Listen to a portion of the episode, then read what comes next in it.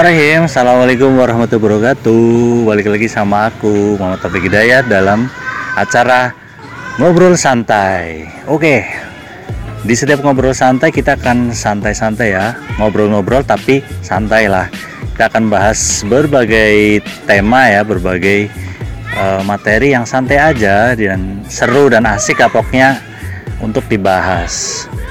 Untuk kali ini Hmm, aku ini udah punya tamu ya. Ini udah, punya tamu dan temanya itu adalah BK atau bimbingan konseling. Mungkin teman-teman bisa flashback ya kalau yang masih uh, sekolah, walaupun sekarang udah nggak di kelas lagi ya, mungkin di rumah aja, atau yang udah kuliah udah nggak sekolah SMA, SMP kan mungkin nggak ada guru BK nih ya.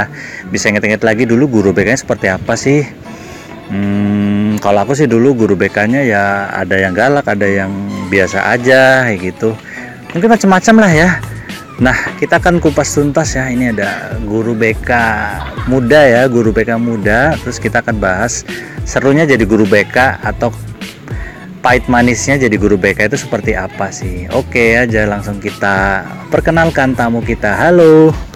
Halo, Assalamualaikum warahmatullahi wabarakatuh. Perkenalkan, nama saya Sania. Biasa kalau di sekolah dipanggilnya Bu Sania Atau Bu Miss Sania.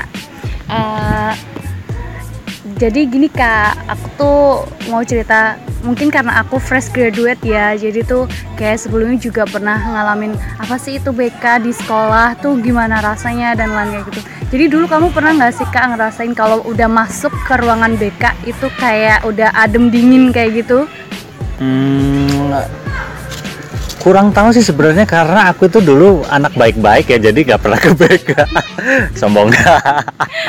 Oke baik. Jadi kayak oke anak teladan lah ya. Ya ya, ya. tapi pernah sih sebenarnya waktu SMP aku itu kayak gak bawa topi gitu pas upacara terus dibawa ke BK tapi cuma itu.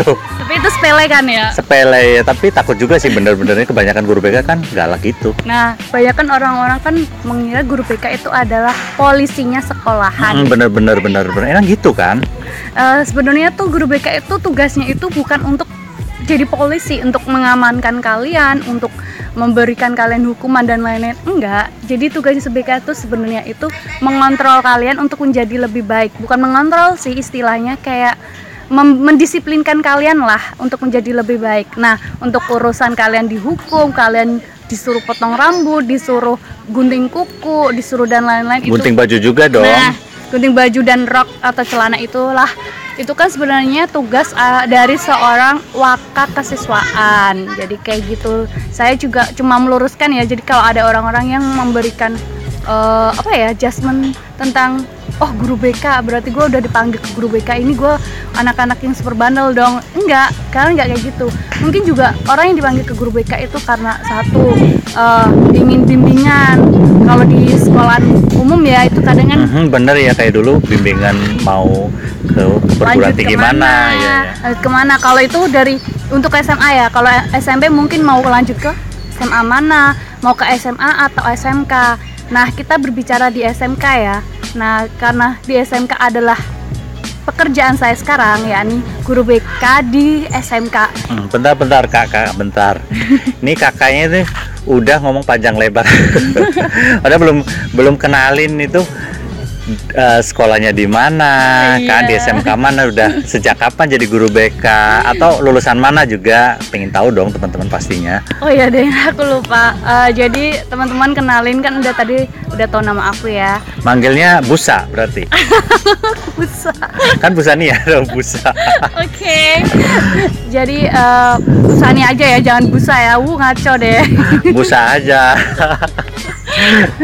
Kayak gokil nih guru BK-nya busa. Jadi uh, saya itu newborn fresh graduate dari Universitas Islam Negeri Wali Songo. Mm-hmm, di mana tuh? Nah, U, atau biasa dipanggilnya tuh UIN, UIN Wali Songo yang berada di lokasinya ada di Semarang, tepatnya di Ngalian ya. Pasti teman-teman yang lokasinya ada di Semarang atau di sekitaran Jawa Tengah pasti udah tahu lah Universitas Islam Negeri Wali Songo yang berbasis keislaman. Nah, saya sekarang bekerja di eh, kesibukannya lah kesibukannya jadi guru BK di salah satu SMK swasta SMK di Ponegoro di Tembalang Semarang uh, baru baru banget sih jadi tiga bulan kayak gitu Jadi, jadi, masih anget-anget ya. ya anget-anget kuku kayak gitu kan Anget-anget tai ayam. eh, bentar, bentar, bentar. SMK di Ponegoro. Apa hubungannya sama Universitas di Ponegoro? Sama-sama di Tembalang kan? Karena di bawahnya Universitas di Ponegoro Oh, itu miliknya Undip ya? bukan. Oh, bukan. Jadi tuh kayak ada yayasan gitu loh. Jadi tuh sebenarnya tuh yayasannya tuh ada MA, ada SMK. Jadi daripada SMK Darut Takwa, MA Darut Takwa itu kayak bingungkan kan? Kan dikiranya nanti jadi satu apa gimana? Mending namanya berbeda tapi yayasannya sama. Kayak gitu. Berarti gak ada hubungannya sama Undip. Tidak, karena paling numpang nebeng nama itu yang gak ada yang astaga. Bukan yang karena mungkin berada di bawah Numpang tenar. di bawah universitasnya itu kali ya. Enggak enggak itu sorry ya ralat aja deh bukan numpang Iya, iya, tenar iya. sih. Ntar abis ini diciduk sama kepala sekolah. Oke baik. Jadi dulu tuh waktu SMP tuh saya sering ya eh, kayak membenci guru BK aku ya. Mungkin ya ini tuh karma dari pengalaman saya hmm, dulu. ya ya ya, benar benar benar benar. Waktu SMP saya tuh pernah ketahuan nyontek dan itu diuber-uber terus sama guru BK aku.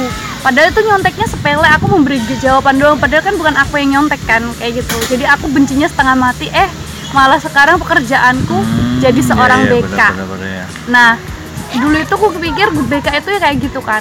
Ternyata Jadi dulu tuh udah punya pandangan atau stereotip jelek tentang guru BK. Iya bener, karena BK itu kan, eh gue berdiomel-momel terus sih sama ini, ini. Padahal tuh sebenarnya dia tuh bukan ngomelin kita, tapi mendidik kita untuk menjadi lebih baik dan terarah lah kayak gitu. Nah, pandangan orang-orang tentang SMK ya, back to SMK ya. SMK pasti orang-orang wah gila tawuran, wah gila. Mm-mm, tuh benar berarti apa guru BK-nya itu ekstra per- perlu effort yang tinggi ya di Nah. SMK gitu. Nah, karena ada banyak celotehan-celotehan itu, jadi saya tuh awalnya tuh kayak speechless gitu. Ah, gue keterima di SMK yang bener aja kan kayak gitu kan. SMK ntar anak-anak badung nggak ya, anak-anaknya susah diatur nggak ya. Nah, pas giliran gue terjun di sana, ternyata tuh mereka juga sama aja waktu kayak gue di SMA. Cuman mungkin di luarnya aja. Sama-sama apa nih? Sama-sama bandel. Bandelnya masih bisa diurus. Ditolerir lah ya. Nah, Masih kayak, ya nakal-nakal anak SMK kayak gimana sih? Kayak apa sih contohnya? Nah. Aku udah lupa. Tapi Kenakalannya anak SMA itu bagaimana? Dulu gue SMA ya, jadi gue nggak nggak tahu. karena gue juga. MA ya gue dulu MA Madrasah Alia jadi paling ya sama-sama tukang cabut lah cabut terus ngerokok itu paling sering gue mergokin mereka ngerokok di itu ada sebuah warung jadi warungnya itu mepet kayak gitu sama sekolahan Mepet sama apa? Jurang. Jurang Asmara lah itu kan cowok semua di situ. oh enggak jangan salah SMK juga eh, ya mungkin 70 persennya laki-laki 30 persennya adalah perempuan nah kebetulan di sana juga eh, jurusannya juga ada yang khusus perempuan kan yang enggak khusus perempuan aja sih menurutku itu pasti condong ke perempuan karena tata busana tapi ternyata gue Oke, tulis ya ya. Ngomong-ngomong jurusnya apa aja di situ? Oh Jadi iya, penasaran. jurusannya tuh ada desain grafis, ada tata busana. Insya Allah goes to uh, teknik. Teknik itu loh kak, yang kayak apa yang ada motor-motor itu teknik otomat, Otomotif. otomotif sama elektro. Iya ya, kan? ya. Sem- Semoga semoga ada akreditasi untuk Berarti itu yang desain grafis banyakan cowok, terus yang tata boga banyakan cewek. iya. Tapi juga desain grafis ada yang cewek juga, cuman banyakan yang cowok. Nah, tata busana juga ada yang cewek, cewek, cowok. Aduh cewek. ada yang cowok tapi banyakan eh, cewek. Jadi kayak kebalik gitu loh. Oh, oke oke. Sekarang balik lagi. Terus nakalnya anak SMK itu sebenarnya kayak apa sih? Aku jadi penasaran nih. nah back to ya. Eh, jadi nakalnya mereka itu ya sering cabut. Yang pertama pasti sering cabut. Terus yang kedua ngerokok. Ngerokok di eh, di warung dekat sekolahan. Itu kan parah banget ya. Mm-mm. waktu di SMA dulu juga pasti ngerokoknya jauh dari warung kan. Kalau itu nggak mereka. Nah lebih kerennya mereka tuh ngerokoknya di samping sekolah kayak gitu loh Berarti kayak sengaja ngerokok di depan gurunya kayak gitu. Iya, kayak songong banget gitu loh. Paling nakalnya kayak gitu, tapi kan mereka masih bisa di eh, nang nggak boleh. Mas nggak Masih boleh. bisa di Nah, ini ya omongin lah ya. Nah, kayak gitu. Ya masih ngikutin aturan, ngikutin kata guru lah. Cuman ya itu pasti besoknya kembali lagi, kembali lagi kayak gitu kan. Nah, yang kedua yang itu udah kedua ya. yang ketiga itu eh pakai kalung ya sama sih kayak anak SMA pada Hmm. umumnya kalung. Fashionable dong berarti.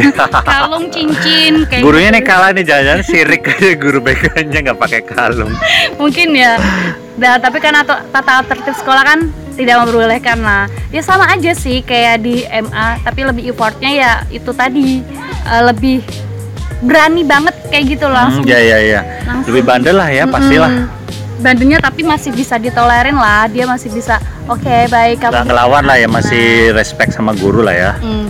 Terus yang kedua, dia tuh lebih memilih kerja daripada sekolahnya. Itu nggak tahu ya dari sekolahan aku ya. Jadi tuh kayak misal nih, apalagi di musim pandemi kayak gini kan. eh, Maksudnya kerja itu gimana? nah, Kan masih sekolah. nah, jadi musim eh, musim-musim pandemi kayak gini kan, pasti sekolahnya juga kadang yang online, kadang yang offline juga paling sedikit kan. Apalagi kalau eh, sekolahnya negeri mungkin kan malah nggak ada yang offline kayak gitu kan. Nah, itu mereka lebih memilih untuk bekerja onlinenya ditinggalkan mentang-mentang online kayak gitu loh jadi kayak udah lah gue Oh, ngikut iya, kayak iya, gitu iya. loh jadi gue Tapi hebat juga ya mereka bisa dapat kerjaan padahal belum, lulus juga iya, ya. lulus kan nah mereka tuh paling juga kerjanya apa sih kak kerjanya paling juga kalau orang tuanya punya gerai untuk disopirin dia yang jadi sopirnya terus kalau enggak ya paling jual telur asin ya kayak gitu gitu aja sih Telur asin kok gue baru denger. nah karena di tempat Di Semarang jualan telur asin. Iya. Jadi teringat kampung halamanku itu di Tegal. bukannya telur asin dari Brebes ya ya Tegal sama Brebes lah. jadi itu di sana ya. Jadi ini apa ya jadi bahas sedikit telur asin ya. FYI Itu peternakannya itu itu tuh di perbatasan Kota Tegal dan Kota Brebes. Jadi tengah-tengah dan itu kayak mungkin peternakan bebek terbesar di kalau aku pernah baca itu di Asia Tenggara. Wah malah keren ya. eh, jadi besar banget. Ngomong-ngomong ini SMK apa hubungannya dengan telur bebek ya? Iya, iya tadi kan bahas telur bebek. Jadi tuh di, tem- di tempat aku juga ada yang namanya tuh mata pelajarannya KWU. KW itu kayak dibikin suruh bikin kewirausahaan gitu. Nah, itu siswaku ada yang tertarik. Nah, itu malah diperjualbelikan di umum. Aja. Ya, berarti bagus dong mereka mengimplementasikan mata pelajaran KWU di Cuman- masa pandemi. Cuma tidak tepat.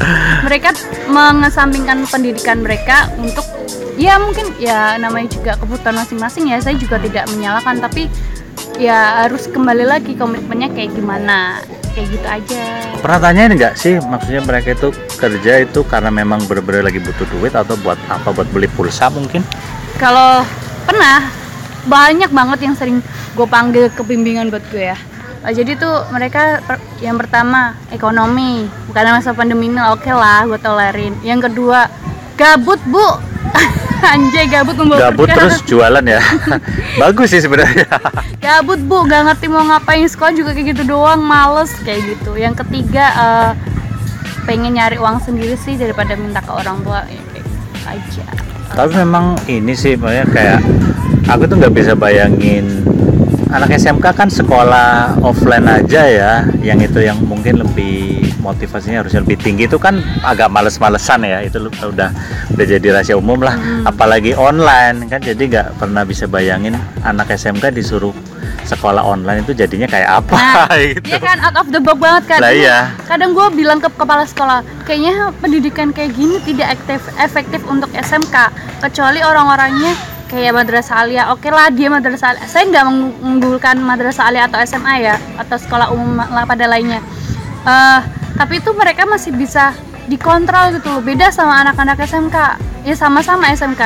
SMK negeri dan SMK swasta, tapi itu beda. Mereka berasal dari daerah mana, ditentukan di mana. Itu tuh membuat kepribadian mereka tuh masing-masing. Kayak misal tuh SMK negeri, mereka masih bisa lah ditolarin, masih bisa di eh, diatur kayak gini gini gini. Soal pembayaran juga gampang kayak gini-gini kan. Tapi kalau SMK swasta berasal dari pinggiran daerah yang tiba-tiba harus pergi ke kota, itu tuh kayak pergaulan mereka dibawa ke kota kayak gitu. Jadi noranya mereka tuh ke bawah sampai ke kota gitu loh. Hmm, ya, ya ya. Terus mungkin juga kan kalau SMA atau MA kan memang lebih banyak teori kan, masih Nah. mungkin untuk online. Tapi kalau SMK kan praktik, praktikum kalau online ya aneh juga sih. Nah, juga praktikumnya kan lu harus ngapain kan harus kan namanya Misal praktikum- mesin, apakah ada mesinnya di situ? kalau misal praktek untuk jahit ya mungkin bisa ditolerin dengan oh, bikin desain aja atau kayak gimana tapi kalau ada pas KWU usaha apa yang diberikan Ya jualan online. bisa bisa Tapi itu yang boga itu jajan terus anak-anaknya jadi masak-masak terus dong. ada ada juga kayak gitu tapi jarang yang masak-masak tapi paling ya KWU ya jualan aja sih itu yang paling diunggulkan gitu Hmm, oke oke. Sekarang balik lagi ya. Ini eh, tugasnya Busa, Busania. Sorry. Busania nih jadi guru BK. Eh, selama walaupun masih baru tadi berapa? Baru berapa bulan? sekitar tiga bulan Baru tiga bulan ini ap- apa nih kasus yang paling berkesan walaupun online ya? Eh online online apa offline sih nih? Eh, tiga hari PJJ tiga harinya offline Terus anak-anak pada datang nggak tuh? Nah, karena ada opsi kayak gitu, opsi offline kan tidak diwajibkan ya. Mungkin dia juga masih tetap daring. Itu kadang cuma 20% yang datang. 20% yang datang terus 80% itu gimana tuh? Berarti ini nggak wajib ya datang ke sekolahan itu. Hmm, kalau yang kalau masa pandemi kayak gini untuk eh, untuk yang offline itu yang 80% kadang nggak datang karena mungkin yang satu udah keseringan daring ya. Jadi mereka tuh kayak nanti kalau datang pun Udah tuh- PW. Hmm, udah telat kayak gitu kan kalau daring kan eh, kadang mereka mau apa mau kelihatan muka apa enggak kan yang penting absen gitu kan. Yang penting online dulu kan. Nah untuk yang nggak datang kayak gitu atau kalau nggak oversleep ya mereka kerja. Kasus itu terberatnya kayak gitu. Mereka me- mengesampingkan sekolahnya demi pekerjaan mereka. Sampai keluar kota terus sampai keluar pulau juga ada kadang. Em, kirim-kirim barang kayak gitu Terus itu gimana? Jadi penasaran. Hmm, maksudnya 20% itu datang ke sekolah, 80% itu online. Tapi gurunya itu ngajar di kelas tetapi di sambi bareng Google Meet atau Zoom gitu berarti. kalau yang online cuma dikasih GC aja sih Google Classroom cuma dikasih tugas Oh, tugas ya berarti ya. Nah, sama kalau mereka juga datang ke sekolahan juga dikasih tugas tapi ada tambahnya mungkin diterangin materinya lebih lebih rinci daripada di online kayak gitu paling juga kalau di online itu apa sih cuma ngasih tugas-tugas doang untuk pemberian materinya juga mereka lebih memilih pas ketemu offline kayak gitu Baik. Ah, terus gimana tuh? Berarti dengan sistem pembelajaran kayak gitu, campuran offline online, ada kasus apa nih yang ditangani sama Bu Sania sebagai guru BK baru ini? sejauh ini yang paling gue sering tangani ya itu mengesampingkan sekolah mereka aja. Terus untuk hal-hal lain yang agak-agak parah kayak gitu belum ada sih. Paling juga apa sih anak-anak uang sekolahnya nggak dibayarin ke sekolah? Kayak gitu aja loh. Nggak nemuin ya berarti terus berkelahi atau gelut-gelut gitu, Belum gelut ada. online ya gitu, Sejauh misal di ini. Google Meet sejauh ini untuk anak-anak SMK yang tawuran gitu eh, atau ngerokok di Google Meet nggak ada atau cabut dari Google Meet. kalau cabut tuh sering sering ya tapi kalau ngero- ngerokok di depan itu juga sering aku ngegapin mereka lalu di Google Meet. Enggak, pas offline ngerokoknya di Offline, warung kayak gitu kan ngegapin mereka. Ya wajar lah langsung gue sidak di sana, langsung gue patahin rokoknya kayak gitu. Gimana tuh patahinnya? Ya langsung ya panas sih. Jadi limbah dong ini. Ini guru BK apa limbah? Jadi kayak ya sejauh ini belum ada kasus tawuran dari anak SMK yang gue tanganin. Tapi semoga aja anak SMK gue nggak ada yang tawuran sih. Iya, karena emang online juga sih mau Iya. tawuran online juga. belum tahu juga kan. Tapi tapi pernah juga ada laporan dari halayak atau masyarakat umum yang bilang salah satu siswa gue itu ada yang ikut balapan liar. Jadi di sana itu ada tempat pernah dengar nggak sih kalau Balapan motor apa balapan lari? liar, liar Lari. motor. Oh, motor. Kalau lari kan nggak ada yang liar. Ada, sekarang itu lagi tren gitu. Iya. makanya makanya ini penasaran lari atau motor. Balapan motor sih Nah, layaknya anak-anak SMK itu di- di tempat gue itu daerah Tembalang itu ada yang namanya eh, Brown Canyon mungkin anak-anak yang udah Iya, iya, iya, aku tahu, aku tahu. udah pernah denger ada yang namanya Brown Canyon Nah, Pernah, pernah selfie-selfie di situ juga. itu adalah salah satu tempat untuk anak-anak SMK atau anak-anak liar Liar. Liar maksudnya gimana? bohong Liar. Tapi itu di Brown Canyon kan juga kosong kan. Nah, Jadi untuk aku pikir aman nggak sih? aman kan legal lah maksudku. Kalau legal dan enggaknya gue juga belum paham sih karena gue iya kali gue cewek gue sendirian ke tempat brown canyon kayak gitu kan. Yang ada ya nggak apa-apa sih. gue diculik gimana? Culik tante dong masa kayak gitu? Takutnya kayak gitu. Jajakan diri. Tapi ya gitu soalnya kepala sekolah juga udah bilang sih jangan deh kalau nggak kalau nggak nggak muncul apa maksudnya kalau diri kamu nggak bisa untuk menangkis itu nggak bisa dipaksakan kayak gitu. Udahlah se- sekuat kamu aja sebisa kamu aja me- mentolerin siswa kamu kayak gimana atau menyikapi siswa kamu ya kayak ya ya. gimana. berarti kepala sekolah itu udah ngasih batasan. Kalau Iya. memang kayaknya itu bahaya bagi guru ya udah biarin karena aja lah ya. kan dicarikan yang nyaman kayak gitu kan. Toh juga sekarang kan kalau guru apa ya ngelakuin kayak kekerasan. Padahal hanya untuk membela diri nanti juga jadi masalah. Nah itu kadang juga tapi sebisa mungkin gue nggak pernah sih yang namanya main tangan kayak itu nggak. Paling ya paling kaki ya? Mainnya mata. Main mata. Sama Itu main, paling ampuh tuh main mata. Main mata iya mereka paling dulu nggak bisa kalau gue udah main mata mereka. sama bibir.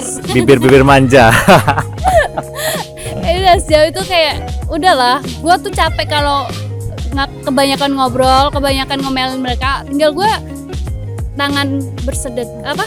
Tangan kayak gini apa sih kak tangannya? Bersedekap.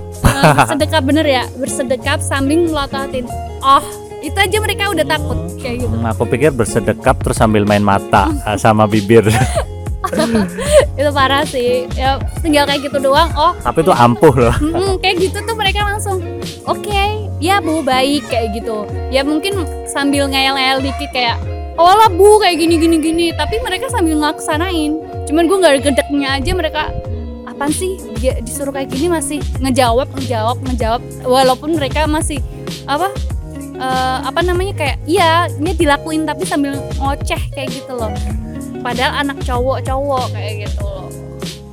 Kalah bawel lah berarti Hmm. padahal anak cowok. Padahal gue guru BK-nya aja tinggal dipotong kukunya enggak. Sebenarnya itu bukan urusan gue ya tapi karena eh, mungkin tidak ada yang membantu mereka dalam mendisiplinkan kebersihan kuku dan lain-lain. Jadi ya mau nggak mau gue yang turun tangan padahal sebenarnya itu bukan aturan gue ya mungkin bisa potong kuku nggak atau potong jari kayak gitu. Iya kadang gue gitu itu mau dipotong sendiri apa mau busannya potongin? Karena apanya tuh yang dipotongin? Kayak manja-manja gitu jadi ya bu saya sendiri. Jadi mereka tuh kayak melo langsung oke nurut. Jadi anak SMK itu nggak perlu dikeras. Kalau menurut gue setelah gue observasi di awal-awal kan karena di stigma gue kan anak SMK kan susah diatur.